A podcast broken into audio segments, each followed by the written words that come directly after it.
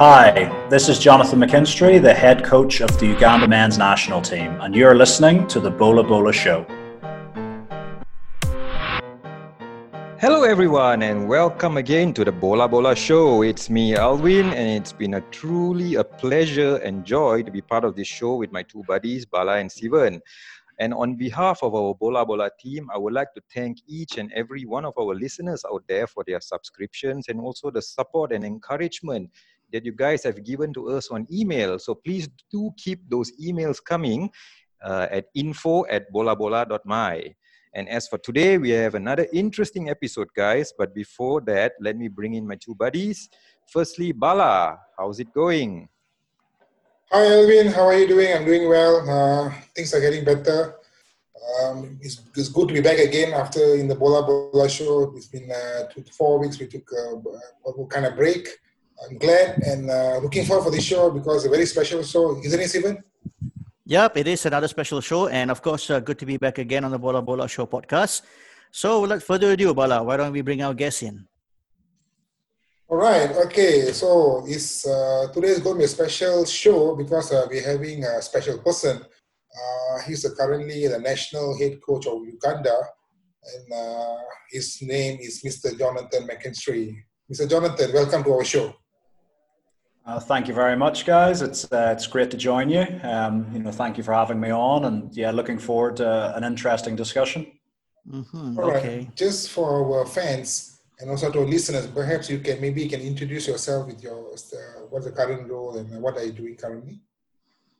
Yeah, so um, as you've just said, um, Jonathan McKinstry, and I'm the current head coach of the Uganda men's national team, uh, also responsible for our under 23 Olympic team. And I've been in this role now since September of last year, so we're sort of approaching one year in the position. And and yeah, this is my third international position in Africa. Uh, prior prior to that was with the Sierra Leone and the Rwandan national teams as well as some club positions in both Europe and Asia. So, you know, it's it's another step along the journey. But yeah, here in Uganda for the last year, and you know, hopefully for many more years to come. Mm-hmm. Of course, your career as a football coach is well documented, but perhaps you might want to share a little bit about your playing chapter. Yeah, um, you know, of all the questions, this probably one has one of the shorter answers uh, because it was really quite a short playing career. Um, I think I was growing up in Northern Ireland. Um, we don't have a professional league in Northern Ireland. We have a semi-professional league. So even if you make it to the top of the game domestically back at home, you still sort of need to support yourself in another way. Um, for those players who want to go professional from Northern Ireland, they really, at the age of 16, 17, have to be good enough to make the jump over to England or Scotland to join either a Premier League or Championship team, usually, who would have the finance. And um, really, for me, at the age of 16, 17, you know, I knew that I wasn't quite at that level, that, you know, my route would have to be more of a semi professional one if I wanted it. And that maybe the pro game as a player was, you know, one or two steps beyond me. But, um, you know, for me, it was very much, I felt it was one of those things that I felt I could understand the game and I could conceptualize it in a way in my head that maybe I just wasn't technically quite at the level to execute. But I, I always felt I had an understanding for the game, maybe in advance of some of my teammates. And so when that realization dawned on me that I wasn't going to be a pro player, then I thought, well, how can how can I remain involved in this game? You know, how can I make this a career? And you've got to remember back then, you're sort of talking, you know, this is, you know, the uh, mid 2000s maybe and you're talking that you didn't have Jose Mourinho yet. There wasn't really, you know, Jose was obviously one of the first of the modern era of what you would term career coaches who hadn't been a top player. And since Jose has come on the scene, there obviously has been numerous ones: Villas Boas, Brendan Rodgers. You know, there's been many. Uh, Graham Potter to a degree now with um, with Brighton, but back then there wasn't examples. So for me, it was sort of you know searching in the dark a little bit to see you know what was possible. and and really it's it's just been sort of step by step since then you know that was what 17 18 years ago now and um, and yeah it's really just been a step by step process ever since in the world of professional coaching hmm. Interesting okay rather than you giving up playing and maybe going back as a common people like example like an engineer or a doctor or anything like that but uh, what actually made you prompted basically to continue career in the football and uh, you went to coaching in such an early age? What is your motivating factor or, or perhaps or what, what made you to do this actually?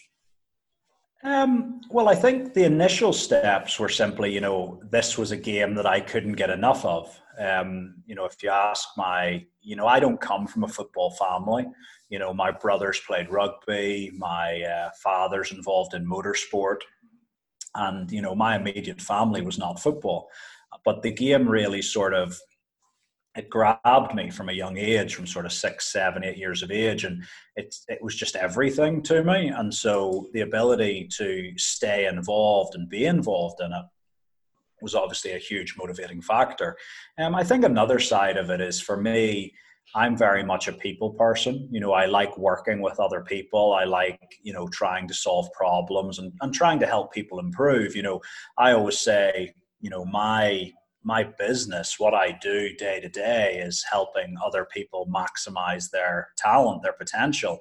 I just happen to be a football coach, you know, but I think if I hadn't have got involved in football, I would have been involved in in some industry that was working directly with people and trying to help them realize their ambitions. So, um, you know, football just happened to be the thing for me. And so that was probably the initial steps. I think a secondary step that was probably very important um, in the grand scheme was a meeting with a careers advisor when I was maybe 16, 17 years of age, who basically told me that the ambition to be a pro football coach, if I hadn't been a pro football player, was unrealistic and that it wasn't mm-hmm. possible to do. And um, maybe it's just my upbringing or the you know the environment I came up in. But you know when you're told that you can't do something, um, mm-hmm. you get double motivation to go and do it and to prove people that it is possible and and so you know whilst that meeting was about somebody you know telling me what wasn't possible actually mm-hmm. what it did for me was almost set a challenge um, and, and that sort of set me out on the road of saying well no i think it is possible and i'm going to prove you and anyone else who doubts me wrong how about your family support in this matter or your fam- maybe family and friends were they encouraging um, you? Yeah, absolutely. Like I, I, think again, going back to a period where there was no examples to point to of you know people who'd reached the top of the game, um, mm-hmm. being you know without a pro playing background, naturally there was caution. Um, I think there was probably one or two moments where my family were like, "Okay, pursue that, but maybe have a second option as well." Um, but for me, I'm very much all or nothing. You know, if, if I have something that I, even now, if I have a project that I'm working on, it gets 100% of me. Um, and, you know, I put all of my energy and intensity into it to try and make sure we can make, make a success of it. So, whilst, and look, I, I can understand that sort of balance of things, you know, you know, have a few options. But definitely, I think when my parents saw that I was, you know, this was what motivated me. And it was, you know, even as a young coach, as a 16, 17 year old, you know, I was, you know, getting out of bed at 6 a.m. on a Sunday morning to go and coach, you know, eight year olds in at the local rugby club where we had a little mini soccer thing. And I, am not sure how many 17 year olds are doing that. Um, mm-hmm. So I think that they saw that it was something that, you know, was hugely motivating for me. And I think when any parent sees that, you know they're fully supportive of it. And and i think because of that support i've been able to take you know i've been able to take risks. Because you know if you know that you've got a supportive network around you and behind you and almost a safety net then you're willing to take extra risks. Because you know if you do stumble then you've got those people around to sort of help pick you up and, and help get you going again. All right, fantastic. So, uh, Jonathan, you know, uh, when it comes to African teams, you know, despite their enormous talent and potential, you know, and especially with their physique and their skills that they have, you know, they, they do very well at the younger age categories, you know, like the Olympics, the under 17, or even the under 20s, where Nigeria, Cameroon, and Ghana have been successful. But you know, why do you think when it comes to the senior game, you know, there is a struggle to replicate this similar success? Um, I think there's a few reasons. Um, I think, firstly, in the African context, I think a lot of the associations place huge value on tangible success at those youth tournaments. You know, success in those youth tournaments is, you know, winning the under 17 World Cup or winning the under 20 World Cup. Whereas if you look at the maybe the top top footballing nations in the world, the likes of Brazil, Argentina, Spain, you know, whoever it happens to be from around the world, mm-hmm. success at youth level is yes, they like to win the tournaments, but it's not the barometer upon which they'll judge success. Um, their success is how many players do they promote into the senior team. So, for example, if you look at the England youth national teams that have done very well in recent years, and you look at the players that are in those teams, the likes of Phil Foden, the likes of Jadon Sancho, you know, there's numerous players, but they're not necessarily, you know, the biggest, they're not necessarily the strongest. Um, but they've been put into those teams because they realize their long term potential is to be one of the top players in the world potentially. Whereas mm. I sometimes think, even at domestic level in the African context, you see players who maybe are less, slightly less talented, but physically they're more developed. They are, you know, so the reason they're successful at U17 level is because physically they're more developed than everybody else on the field.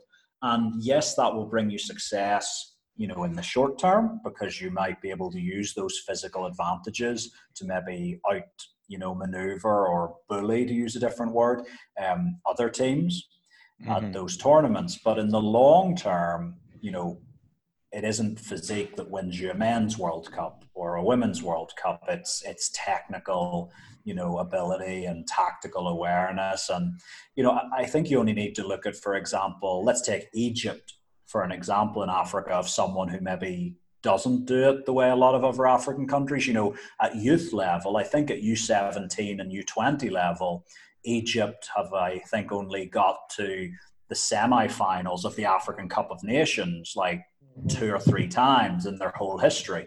Yet at senior level, Egypt have won the African Cup of Nations. You know, I think it's seven times. Yeah. So why do they not have any success at the junior levels? Yet they are the most successful nation in Africa at the senior level. And it's because their approach to youth development is geared towards producing players for the, the senior team and not about winning the junior tournaments. Mm. So, so, so what you're trying to say here is for those junior tournaments, just by being strong and physical can actually get you get you far. I think it can. I. I, think, look, ultimately, some having a blend of these things. You know, if mm. you have a team of of all very small and slight players, you might struggle as well. But mm-hmm. it, it's about having a balance. But definitely, you know, if you look at those junior national teams, a lot of the African teams that have done very well, it's you know, there's a physical component uh, combined with speed that really you know helps them excel and then when you get to the senior level all of that sort of equaled itself out you know mm-hmm. the south american teams the european teams the african teams asia's maybe a little bit different because sort of the body type of a lot of asian national teams especially in east asia is a little mm-hmm. bit smaller but by and large at the top level of the game everybody's you know matured by that stage. They're big and strong, and so that advantage disappears when you get to the senior game because everyone's caught up with you. And and so if you've put so much reliance on those factors at the expense of maybe tactical development, mm-hmm. then it, it eventually becomes an issue for you. Okay. Okay, I think a very interesting insight you gave us. Uh, but at the age of 28, uh, you were the youngest international head coach when you took over Sierra Leone uh, national team job. Uh, would you like just go through with us on the experience and uh, how actually you got the job and what actually made you to put that offer?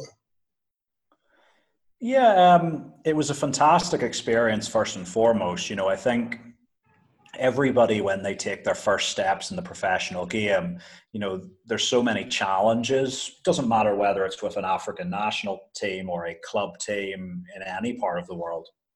I think that first position is one that you know you're learning on the job. They always say in football you're learning on the job. There's no qualification you can do that trains you to be a first team manager or head coach. You can get certain skills through various badges but the job itself is very unique, and until you've done it, it's hard to really quantify what it's all about. Um, the Sierra Leone job, look, and I'm open enough to say it was very much a case of right time, right place. You know, I was 27 years old. I was running the only sort of professional football academy in Sierra Leone. It was a privately run academy. I'd been in the country for three for three years. Um, it was a fully residential, you know, boarding school, football academy, and we had the top young players between the ages of 12 and 18 at our facility. And so I knew the country very well. I knew the culture very well. I could speak the language. And with three games of the, um, the World Cup qualifiers um, still remaining, uh, the previous coach of Sierra Leone sort of stepped away um, a Swedish coach decided, you know, that was time for him. There was only three games remaining. The chances of qualifying were slim, but still did exist. And and yeah, because there was only three games remaining, uh, it became apparent within Sierra Leone and just within football circles that the the federation were probably going to make a short term appointment, and that rather than bringing in a overseas foreign coach they would go for a domestic coach. Now, the moment they said they were going to go for a domestic coach, I thought to myself, well, look, you know, I was a UEFA A licensed coach. I was working with the best young players in the country. I knew the, the league and the national team very well after three years of watching them. And I just sort of said, right, let's make some phone calls. Let's get in the room with the decision makers. So we organised a meeting jointly with the Football Federation and the Ministry of Sport. And I went in and I presented two things to them. One was a dossier on how we could um, improve Sierra Leonean football over the next sort of three to five years. And another one was about our upcoming game against Tunisia that um, Sierra Leone needed to win to remain in the race for the World Cup. And it was basically you know, a, a, blow by blow account of how we could win that game. And yeah, we went in and we presented, or I presented, and uh, three days later they called and offered me the job. Uh, initially on a three game basis that I would cover the remaining World Cup games, and then um, that we would review it to see if, if I'd done enough to stay on for the next African Cup of Nations sort of qualifying series. And yeah, so it I think I was confident that I would go in and I would probably, you know, I, I, felt I was the most qualified coach based in Sierra Leone at the time. So I was mm-hmm. confident going into the room. I knew what I would do with the team. And, um, but I'm also not naive enough to think that if I'd made that application whilst living in London or living in New mm-hmm. York or somewhere else, that I would have got the job. No, it would have cost the Federation too much. They would have had to pay, pay for visas, flights, hotel, everything on top of the salary. But the fact that I walked into the room and the only thing they had to consider was the salary itself in terms of what I needed to do the job, I think it made it easier for them to say yes. And so definitely a case of right time, right place. Um, but, you know, we went in, we got the job, and I think over the next 18, 19 months, we did a good job. Um, we made solid progress with the team. It was progress I felt was cut short a bit, um, but definitely, you know, it was a hugely enjoyable experience. The quality of the players we had was top level. You know, we had guys playing for AC Milan, for Norwich, for Celtic. Um, we had guys in Sweden and in America. It was it was a really top level squad. So mm-hmm. in terms of a first opportunity in the game, um, you know, I consider myself very fortunate to have been given that opportunity at such a young age. Mm-hmm. I mean, and what was it like, you know, at such a young age? You're standing in the dugout area facing far more experienced coaches. Um, it was exciting. Look, for me, and even now, I think any coach will tell you that as they're coming up through the game, yes, you are professional yourself and you have your own achievements and objectives. But when you come up against, you know, the historically top coaches, um, you know, so if, if you're a coach, you know, coaching in, you know, the championship or League One in England and, and you come up in the FA Cup against a Pep Guardiola or Jurgen Klopp, you know, those are those are great moments, not for any sort of starstruckness or fandom, but it's a great moment to test yourself against these coaches. You know, how does your team and your approach to the game stack up against somebody who's been there and done that? You know, you look at Sierra Leone, we, in one of my final games, we traveled to the Ivory Coast. Um, to Abidjan to play not just against the Ivory Coast, but also their their coach Hervé Renard, who only two years earlier had won the African Cup of Nations with Zambia. So not only are you playing against a top team, with top players, but also a top coach. And and when you go into those games, it, it it's a nice test to see right where do I fit in in this sort of hierarchy of football, and how do you test and you know can we cause you know people who've been there and done that problem. So you know for me, but that you know that's the same as I said. You know if you talk to any coach and when he's coming up against some of the top top teams and managers in the world, it's it's a great challenge to gauge your own progress. And uh, and mentioning about big name coaches, so was Hervé Renard the, the biggest coach you have faced, or was there any other bigger names that, that you faced during oh. your time here? Yeah. Oh no, uh, like I've been quite fortunate to go up against a lot of people. Um, I think Avram Grant was the head coach of Ghana. Uh, Aliou Cisse and his Senegalese team. Mm, um, you know, there's there's plenty along the way you know it's but we're all colleagues and the thing about it is you know everybody you know is very i think once you know once the full-time whistle goes you know between the 90 minutes you're doing your job and you're doing everything to try and get your team to win but mm-hmm. um, you know before the whistle after the whistle you know everyone we're all in the same we're all in the same industry we're all trying to do the same thing and we're all very supportive of each other so you know and those are great, even though sometimes those conversations can be quite short conversations just because teams have to get away to the airport and what have you. Um, they're also very valuable in terms of sometimes you exchange a bit of information or you know some words and, and it's very useful in your career development mm-hmm. Mm-hmm. And, and, of course you know being such a young coach you know you are probably having players who are older than you i mean how, how do the players respond to these kind of things and i mean is it all done on a professional level yeah, hundred um, percent. Obviously, as the years have went by, that has changed um, uh, because players naturally are always of a certain age profile, whereas you know, unfortunately, we can't stop the hands of time. I'm forever getting slightly older, and um, but with Sierra Leone, you know, I would say the majority of the team were either my age or older than me.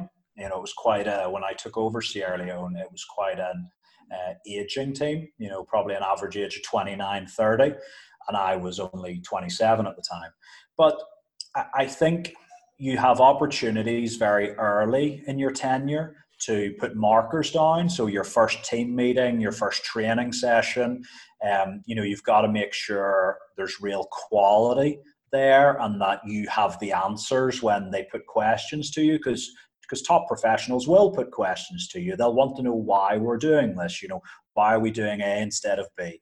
And so you've got to have your answers for those. And I think all along the way, you know, planning and preparation is one of the cornerstones of, you know, what any coaching team of mine always put at the forefront of our daily work. And so we make sure that we're not caught caught short in any of those moments.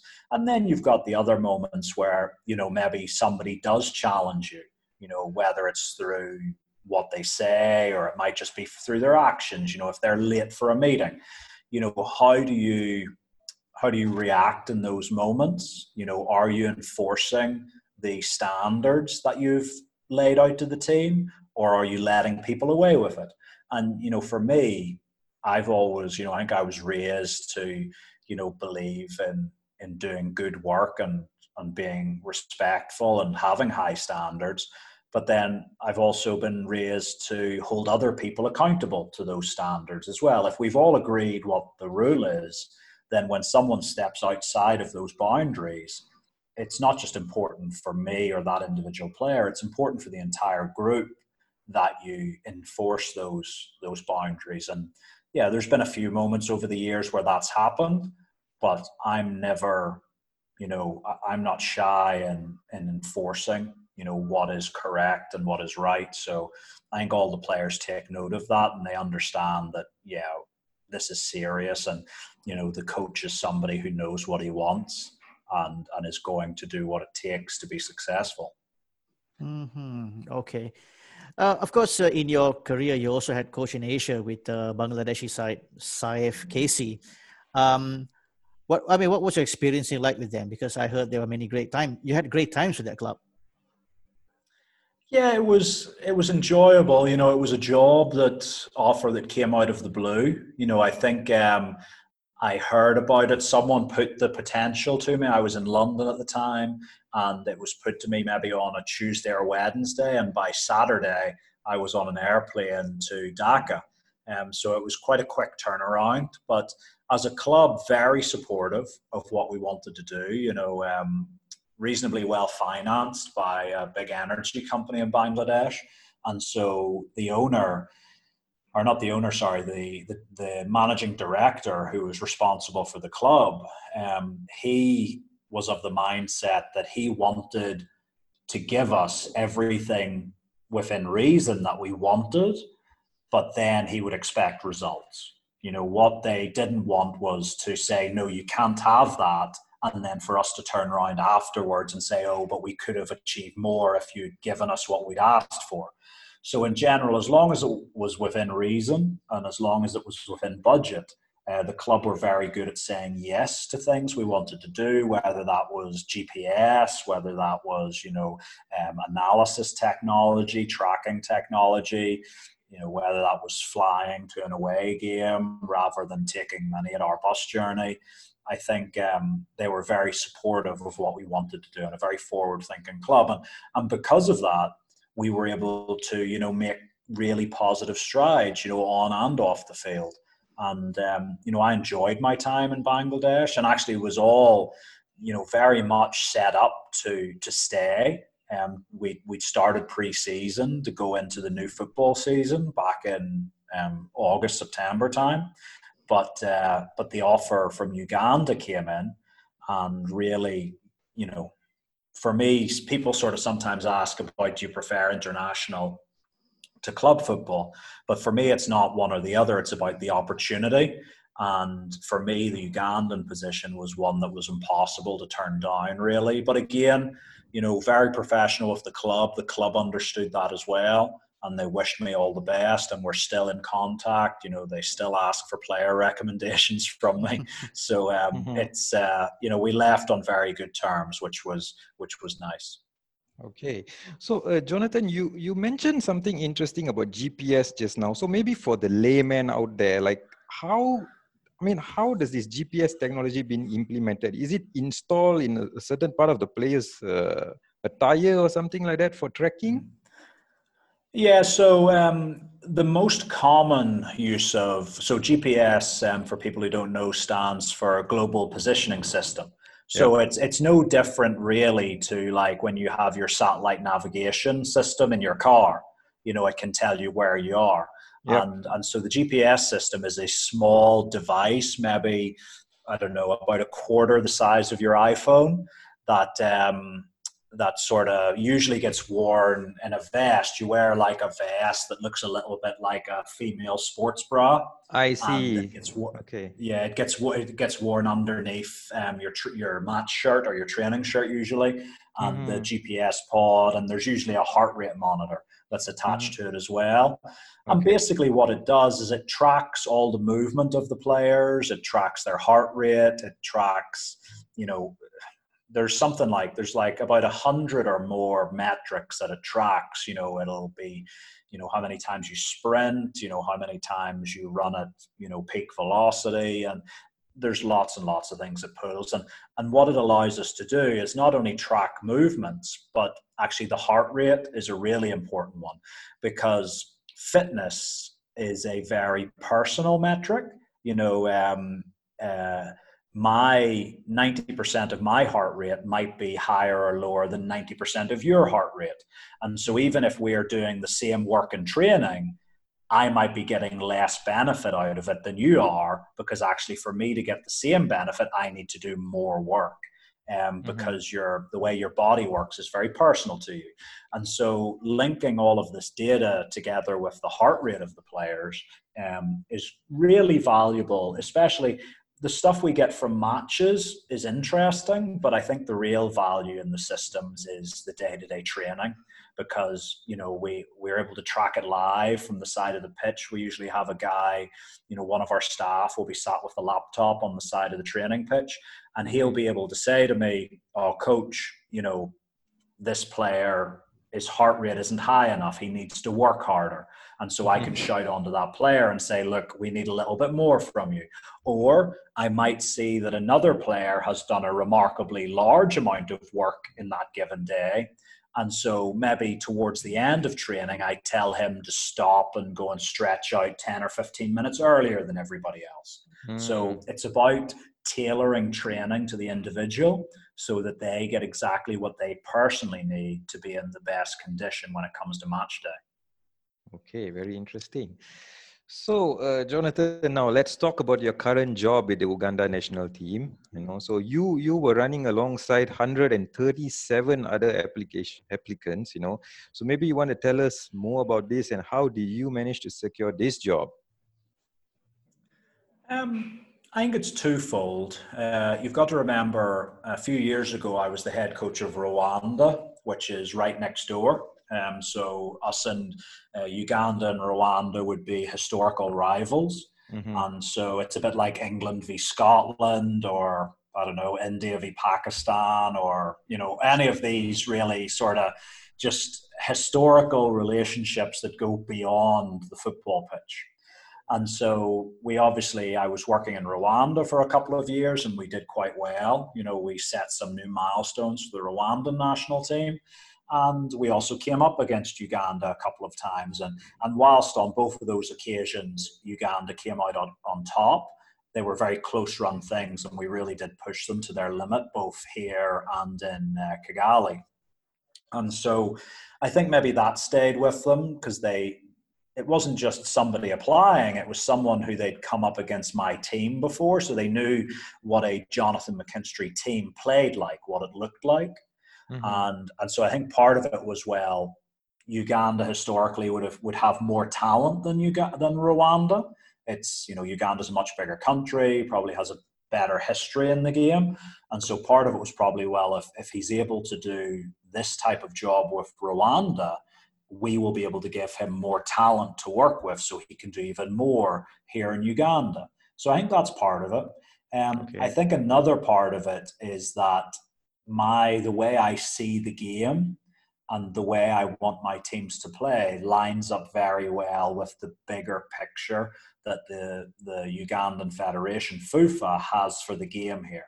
You know, I look at when I came in and I do some work with the youth development department and they put together um, they have their youth development documents and a lot of the key principles that they're looking to instill their young players i'd say 90% of them line up really well with what i look for my teams to do at senior level and so there's a real synergy there and so i think the chief executive and the executive committee here looked at what i was presenting to them and could see the alignment between that and their long-term vision for football in Uganda. And and yeah, so it was it was those two things. I think one was just my positive work in the in the area in the region historically, and then also the alignment of my vision of football to Uganda's vision of football. Of course, I mean And of course, speaking of uh, rivalry, as you just mentioned, I mean, um, was it any difficult or challenge to take over the job, like in, in a sense of how what happened in, in Ukraine recently with Mircea Lucescu?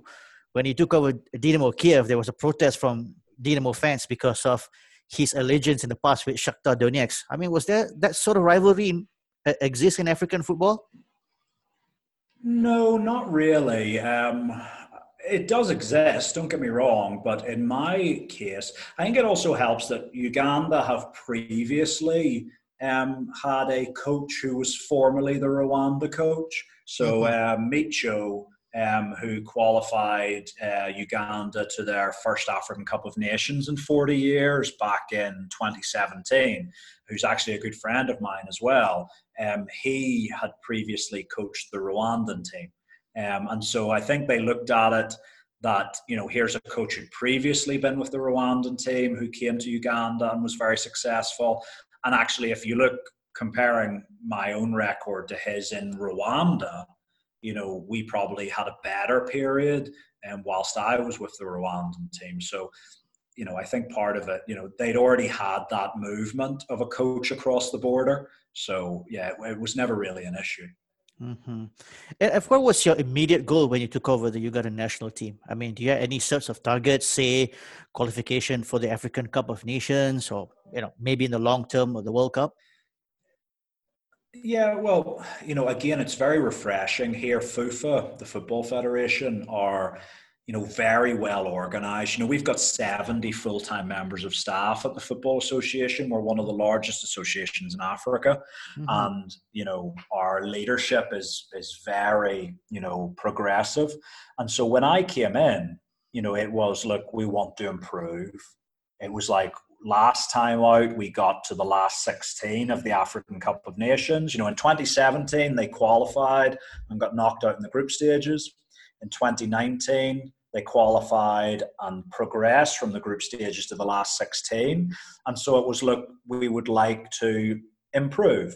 But also, there was a little bit, you know, we need to transition the team because there was a number of players who maybe played at both of those Cup of Nations who now are getting a little bit older and so we need to usher in you know some of the emerging talent needs to be incorporated into the senior national team. So can we successfully do that whilst maintaining or progressing our performance at continental level? And then beyond that again last time out in qualifying for the 2018 world cup in russia you know uganda finished second in their qualifying group behind egypt but ahead of Ghana and Congo. So, and even beating Egypt here in Kampala. So, it was a very positive World Cup qualifying campaign. And again, you know, the federation here have set the medium term target of qualifying for the 2026 World Cup in the USA, Mexico, and Canada. But for us, we looked at it and said, well, we've we finished second last time out you know, we fail. We'll have to see what the draw brings up. This is when I took the job. Um, what the draw brings up, and then can we take a step forward and finish top of our qualifying group? Now, in Africa, after the qualifying groups, you still have the playoff round. So, winning your qualifying group doesn't book your ticket to the World Cup, but it gets you to that final playoff round. So, you know, and we've been drawn in a group with our our our neighbours, Kenya and Rwanda, and also Mali, who are a very exciting young team, but they are young. And so, you know, for us, we see it as a group with lots of potential. So, you know, we believe we can go back to the African Cup of Nations. Um, we believe that with good performances, we could top our World Cup qualifying group over the next 18 months. And, and yeah, if, if we do those things, it will be solid progress, um, both on and off the field. Okay, so uh, you know, like uh, like most African nations, you know, the Ugandan players ply their trade throughout the world. And looking at your current squad, you know, you have players in the UK playing in the UK, US, Sweden, and Saudi Arabia, to name a few. So, how do you hmm. keep in touch with them, and uh, do you speak to them constantly? Yeah, I, I think one of the the big things in international football is communication. I think any in any business in any walk of life, communication is so important. But when you uh, when you don't have your players on the training field every day, how you maintain communication and build rapport and relationships yep. is really important. And there's no doubt about it that look, if we were sitting 20 years ago, it would be so much more difficult than it is nowadays because now you have so many mediums whether it's you know social media apps whether it's things like this like zoom like whatsapp. You know we even have an online platform for the players like a private platform where all the players can log on and we upload like little tactical scenarios and we have discussions and you know i'll maybe do like live sort of tactical webcasts sometimes for them just little short things so that we're still touching in with them whilst they're at their club environment so i think things are made a lot easier um, with modern technology. And naturally, there's so many scouting platforms as well. So, you know, like things like Instat, Wyscout, basically every Monday and Tuesday, my days are made up with watching all of these games from Saudi Arabia, from Kazakhstan, from Israel, USA. You know, I get to see a lot of football because every league around the world is covered. You know, you can get full 90 minute videos from every game in every country now, basically. And, and so that makes it easier to keep track of the players and, and just keep up to date with all of them and how they're doing. Hmm, okay. Coming back to Asian football, uh, with having experience managing uh, Bangladeshi side, Saif KC, uh, what is actually your view on Asian football? And uh, maybe in the future, would you like to return back to this part of the world?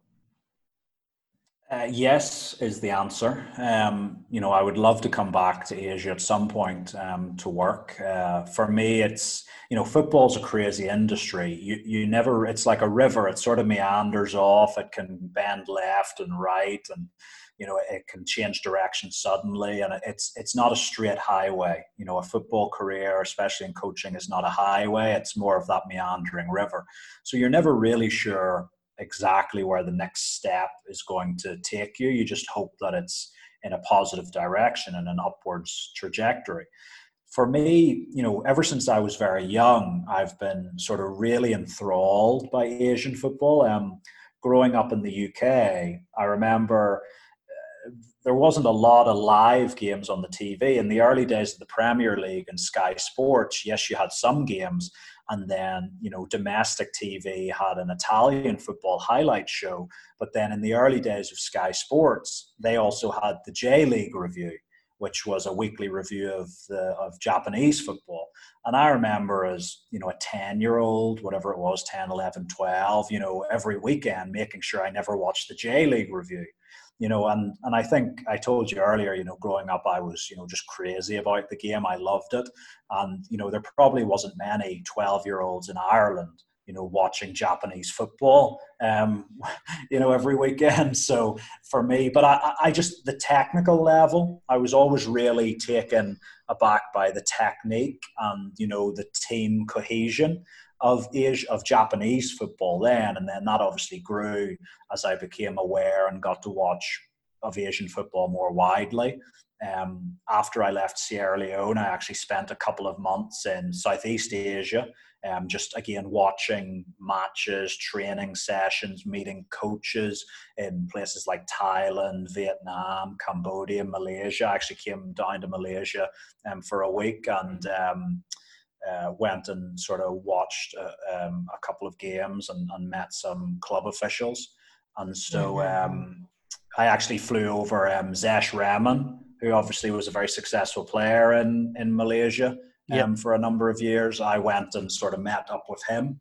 Um, and um, I was at Pahang he played for. Yep, he played for Pahang. So, uh, yeah, so went over, I flew over to Pahang to meet with him and sort of see around over there. So, yeah, for me, Asian football, yeah, I really do enjoy it. And I, I was really pleased to be able to go and and work in Bangladesh. And look, it's a bit like Africa. People people from the outside see Africa as one place that's all the same. and that's just not true. That's like saying England is the same as Romania. You know, they're very different in the same way that, you know, Sierra Leone is hugely different from Uganda. And it's the same in Asia. You know, you look at the different component parts of the Asian continent, and there's such a huge range in culture and and just you know the environment, the weather, and so you know definitely if the opportunity presented itself in the future and the timing was right to go back to Asia, I think it would definitely be something I would enjoy doing. Mm-hmm. Of course, you know we would love to have your expertise in this part of the world as well. Now, um, I mean, coaching to, in today's football, I mean, it presents a wide variety of challenges. I mean, it's not just anymore about talking about tactical, technicals, and stuff on the field, but there's also issues related off the field as well, especially with regards to mental health. I mean, how do you manage footballers who who you believe could have potential mental or emotional health issues? Um, I think you're absolutely right. You know, these are these are areas that we need to be aware of and there are areas we need to do better in you know i think i said earlier that you know no training course you know we do all our coaching licenses whether it's with the afc or uefa or caf but these don't necessarily prepare you to be a head coach or a manager you know there's things that you have to learn and improve on and and it's the same with areas like mental health that it's hard to really until you there are trainings you can go and do, no doubt. But I think a big part of it again is communication. You know, how do you communicate with people? Um, have when I first got here in Uganda, um, one of the first things I did was I called all of our players, all of the guys playing abroad. I had a 10 to 15 minute phone call with them over the first two days I was in office. And I then, anyone who was playing in Uganda, I went and met personally. And um, one of the things was I wanted feedback for them on what they felt was good, what they felt could be better. And one of the things I got told by some coaches and some officials was, oh, you know, the players here are very good at listening and they'll try to implement what you're asking, but they're very poor at giving feedback. Now, when I hear that, I my first question is, well, are they poor at giving feedback or are we bad at asking for feedback? Because if you want people to be open and honest with you, you have to create an environment where they trust that it's going to be taken in a fair and genuine manner so that if they tell you something in confidence, it will remain private. If they tell you something that you don't like, but you will take it, you know, professionally as their opinion or their viewpoint. And, and so I think we need to, first of all, create a safe environment where players, and not just players, anyone associated with the organization feels safe in in airing their views and and telling you what they need to tell you. And I think if we develop that that culture within our organizations and with our, our teams, then we can start you know tackling issues such as mental or emotional health issues. Because you know everyone says everyone says one of the most important things with these issues is that people need to to talk. You know they need to you know have a conversation with someone if they're struggling but if you don't feel as though you're in a safe environment and that people will listen to you it's very difficult to have those conversations so for me you know building relationships building rapport being authentic uh, and being genuine with people and trying to help people. You know, I, I feel, you know, I've been here just under a year now, and I feel very privileged that a number of players, you know, feel comfortable at, you know, asking to go for a coffee or ringing me up and saying, look, coach, I've got this challenge in my life. It might be a professional one, it might be a personal one. We had a player who, unfortunately, you know, one of their parents passed away not so long ago. And, you know, he called me the day after that happened and we had a conversation about it. And so, you know, I feel very privileged that players, you know, have when when they're in those difficult moments that they feel like I'm somebody that they can talk to about that. And, you know, and I'm more than happy to do that because, you know, everybody, you know, everybody struggles. And if we can help people through those challenging moments, then I think you know, I think we all do better because of it. And, and ultimately, if we can do better on that side of it, I think it has an impact how we perform on the field. I think can help. I think it can help us be successful on the field as well. Hmm. Uh, with the most with the, with the experience we have, and I'm sure we travel around the world, especially in, the part of Africa. Uh, what is the most memorable moment as a coach, and perhaps you can uh, just give us our viewers why is it special for you? Do you know? for me, like I've been very fortunate. You know, I've had a lot of standout moments. You know, when whether it's individual games or you know players, you know, just stepping up to the mark and, and showing they've got the level of performance in them that you always believed they had in them. So I, I think you know there's been so many moments like that, or when your back's against the wall mm. and you come up with a big performance. But I actually think you know for me you know, look, I said very early on, you know, the, my passion in life, yes, football is a huge passion of mine and is my life's sort of work. But the, the thing about it that drives me the most is seeing people make the most of their potential. You know, mm-hmm. they have this potential that you can see in them. And when they realize that potential, and sort of step out of the shadows into that spotlight, you know, that's what really gets me. That's like, you know, I'm their biggest cheerleader when they do that. And we had a couple of young lads who, you know, played for me in my academy in Sierra Leone. You know, we scouted them when they were like 12 years old. And then a few years later, actually, before I became head coach of the national team, they, um, I got asked to be like the U 17, U20 to help with the junior national teams. And I actually turned it down because I felt it would be a conflict of interests um, with me also running a football academy for those age categories. But what then went on was a couple of these boys, you know, went on to be selected and to represent their country in a U20 World Cup qualifier. And, you know, these are boys who at the time were only 17 years of age, 16, 17. They'd been with us since they were 12 you know they'd worked hard on the field in the classroom you know they were humble guys kids and and this was them you know representing their country.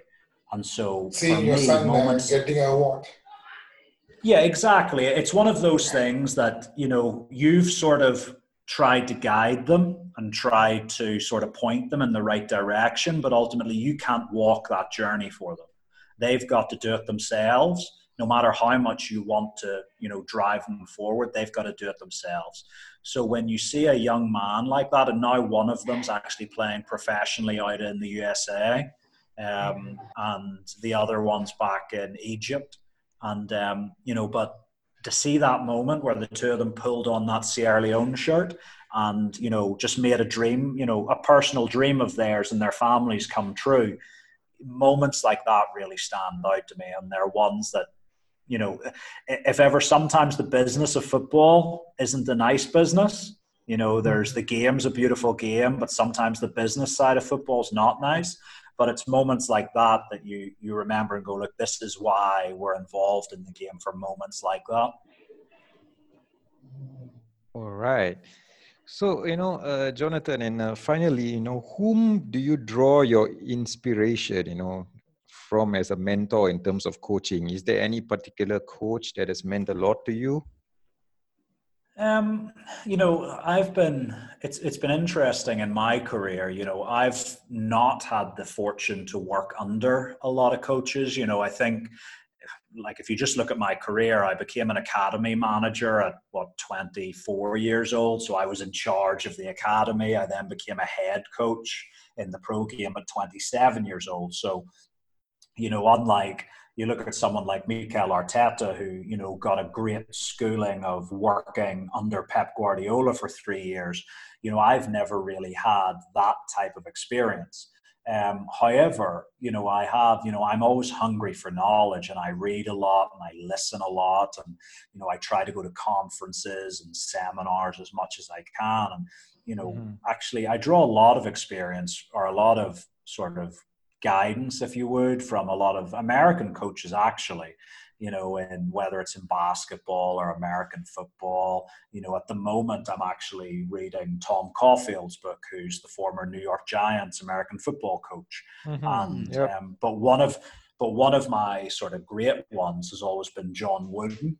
Um, sort of the now you know last few years passed away uh, UCLA basketball coach, um, and it, here's a guy who you know was very much look don't if you if you train basketball players you're only going to get a certain level but if you teach people if you treat them as people and you support them as as the whole person and you have high standards and you try to educate these young men then mm-hmm. you know anything can happen and and so for me you know guys like John Wooden as I said I'm reading Tom Caulfield's book now but then mm-hmm. also you know growing up, I was a huge fan of Brian Clough. Mm. You know, I was a hmm. huge yep. fan of Brian Clough. Now, now I think I think Brian Clough and I are quite different. You know, I, I know some people. I've, I've done some. I've done. I've done some. I've done some coaching qualifications with people who played for for Brian Clough, and uh-huh. so I've heard a number of the stories of how, you know, he was, and and I think um, you know, so I think we probably are very different in our approach. But what I always loved about Brian Clough was his directness mm-hmm. and also his ability to make things unpredictable. You know, that he would do something that would keep the players on their toes and, you know, made sure that the players never got too comfortable, that mm-hmm. they were always ready for the unexpected. And I think little things like that, you know, can be so valuable in the game because look, if if you if you live your entire life in a bubble and you only get the same thing every day, yeah, you'll do fine as long as those conditions are met. But if all of a sudden something changes and you can't have everything the way you want it, mm. you hmm. know, if you've got no experience of that, you're going to struggle. And so I think, you know, what Brian Clough was fantastic at was making sure that players really were ready for anything um, that was thrown at them, and you know he got huge success at, at you know it, it's unparalleled really. Like I, I know people talk about obviously you know Sir Alex Ferguson won two European Cups as well, but by that stage Manchester United, you know he built them into a huge entity. And historically, Manchester United were a huge entity, but Nottingham Forest, and then even you know he almost did it with Derby County. Yeah, you know prior to yeah. that, uh, and and so you know, when you look at taking these teams who before that really hadn't done anything and mm-hmm. since that have really not done anything. So, you know, I think that deserves huge respect. Mm, yeah, truly indeed. I mean, I, I did saw a little bit of Arsene Wenger in yourself, especially in how you coach and help players. I mean, is it fair to say mm. that way? Yeah, I think so. Um, I think probably I've never met Arsene, um, but from the outside looking in, I think um, he is probably more tied to a singular vision of the game than I am in mm-hmm. terms of a footballing philosophy. I think for me, I'm a bit more pragmatic. You know, I have a way I want to play the game, but I also appreciate that, you know, I have to take the environmental factors into account, you know, quite significantly. Um, otherwise, you might always be playing a losing game. Whereas I think in the case of Arsenal, and you know, I went and watched when I was living in London, I went and watched a number of Arsenal games under Wenger, and you know, really, you know, adhered to that playing philosophy, no questions asked. And some, so I don't think I'm as tied to a singular playing philosophy. I have my idea of the game, but I also know, you know, I can move 15 or 20% from it in order to get the success that we need to get. Mm-hmm. Okay, and of course, you know, talking about the current situation of COVID nineteen pandemic, I mean, how has that affected your job at the moment right now? Yeah, I think um, it's obviously going on a while now. You know, we've we're a few months into all of this, and um, in the initial phase, being an international coach, you get into a rhythm of managing your own time because you're not always on the field with the players so you you sort of know how to manage your time off the field maybe a bit more effectively than a club coach would be used to.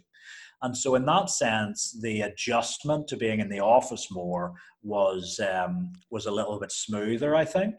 In the first couple of months, it's it's funny because we had a lot of um, objectives for sort of the next 12 to 18 months in terms of putting a lot of things in place in the background in terms of you know presentations in terms of video slides in terms of moving graphics you know all the way from our game model to even position specific so that we can say you know if a new player comes into our team we can say okay what position is he? Right give him those slides give him those videos so that he's really understanding what's expected of him in terms of our playing model and so we expected that might take a while because you're doing a lot of other things at the same time.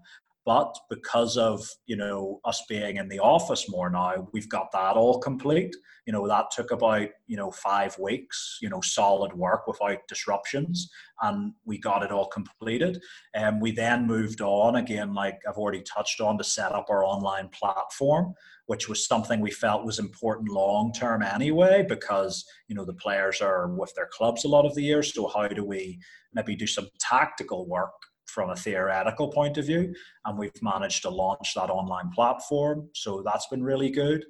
And and we've also set up some deals. You know, we've been you know I've been in discussions with you know, analytics companies who were very close to, you know, signing off a big deal for Ugandan football on. We've been talking to kit manufacturers. And so we've actually got a lot done. We've got a huge amount done that actually, I think, for the long term health and progress of Ugandan football is going to be really beneficial. So, you know, it's not the way we wanted it to be done, there's no doubt about that. You know, we were supposed to be playing in the African Championship tournament in April, which is like the B level tournament in Africa. We were getting ready for it and it was postponed. So there's a lot of frustration with that. But um, no, we've used the time wisely. And so I think going forward, we're going to be more prepared with all the off field stuff than we could ever have hoped to have been without this time to focus on it. Mm-hmm. Okay. So, guys, uh, any, any any other questions? Uh, basically, I was uh, thank you for being part of the show, Mr. Johnathan, and I hope we have a successful uh, uh, what the journey with the Uganda, and hopefully see you in the World Cup in Qatar yeah. 2022. good luck in your journey. Yeah, thank you, thank you, Johnathan, for, for for joining our podcast today. Yep. Yeah, no, that's great. Thank you very much, guys. And yeah, it's it's a joy sort of to have a chat with you guys. You know, I think it's great. Modern technology allows us to you know engage in, in ways like this that maybe five, ten years ago wouldn't have been possible. But mm-hmm. you know, I think bringing yeah. the football world closer together, you know, is is only a good thing. Mm-hmm. Uh, True, truly what you said. I mean, uh, if it wasn't for technology, we couldn't even have this uh, podcast. So you're, you're absolutely right about that. And uh, yeah. of course, you know, uh, thank you as well for being a part of our podcast. Uh, of course, we wish you all the best in your journey, uh, whether it's Uganda and beyond. Um, who knows? One day, maybe one day, uh, we might hear your name coaching somewhere in Malaysia. You never know. You never know. I think for me, yeah, people. Well, people always say to me, you know, to be honest, the country in term, it's always about the opportunity you know. So when people I, I very rarely look at the map anymore you know. It's like it doesn't really matter if it's north south east or west. It's about is it is it a great opportunity to go and not just be successful but have an impact you know. Can does it line up with my skill set you know and if i can have a positive impact then yeah you, you never know where where this football life can take you mm-hmm. true true Okay, so with that said and done, we will end this episode of the podcast. So goodbye for now.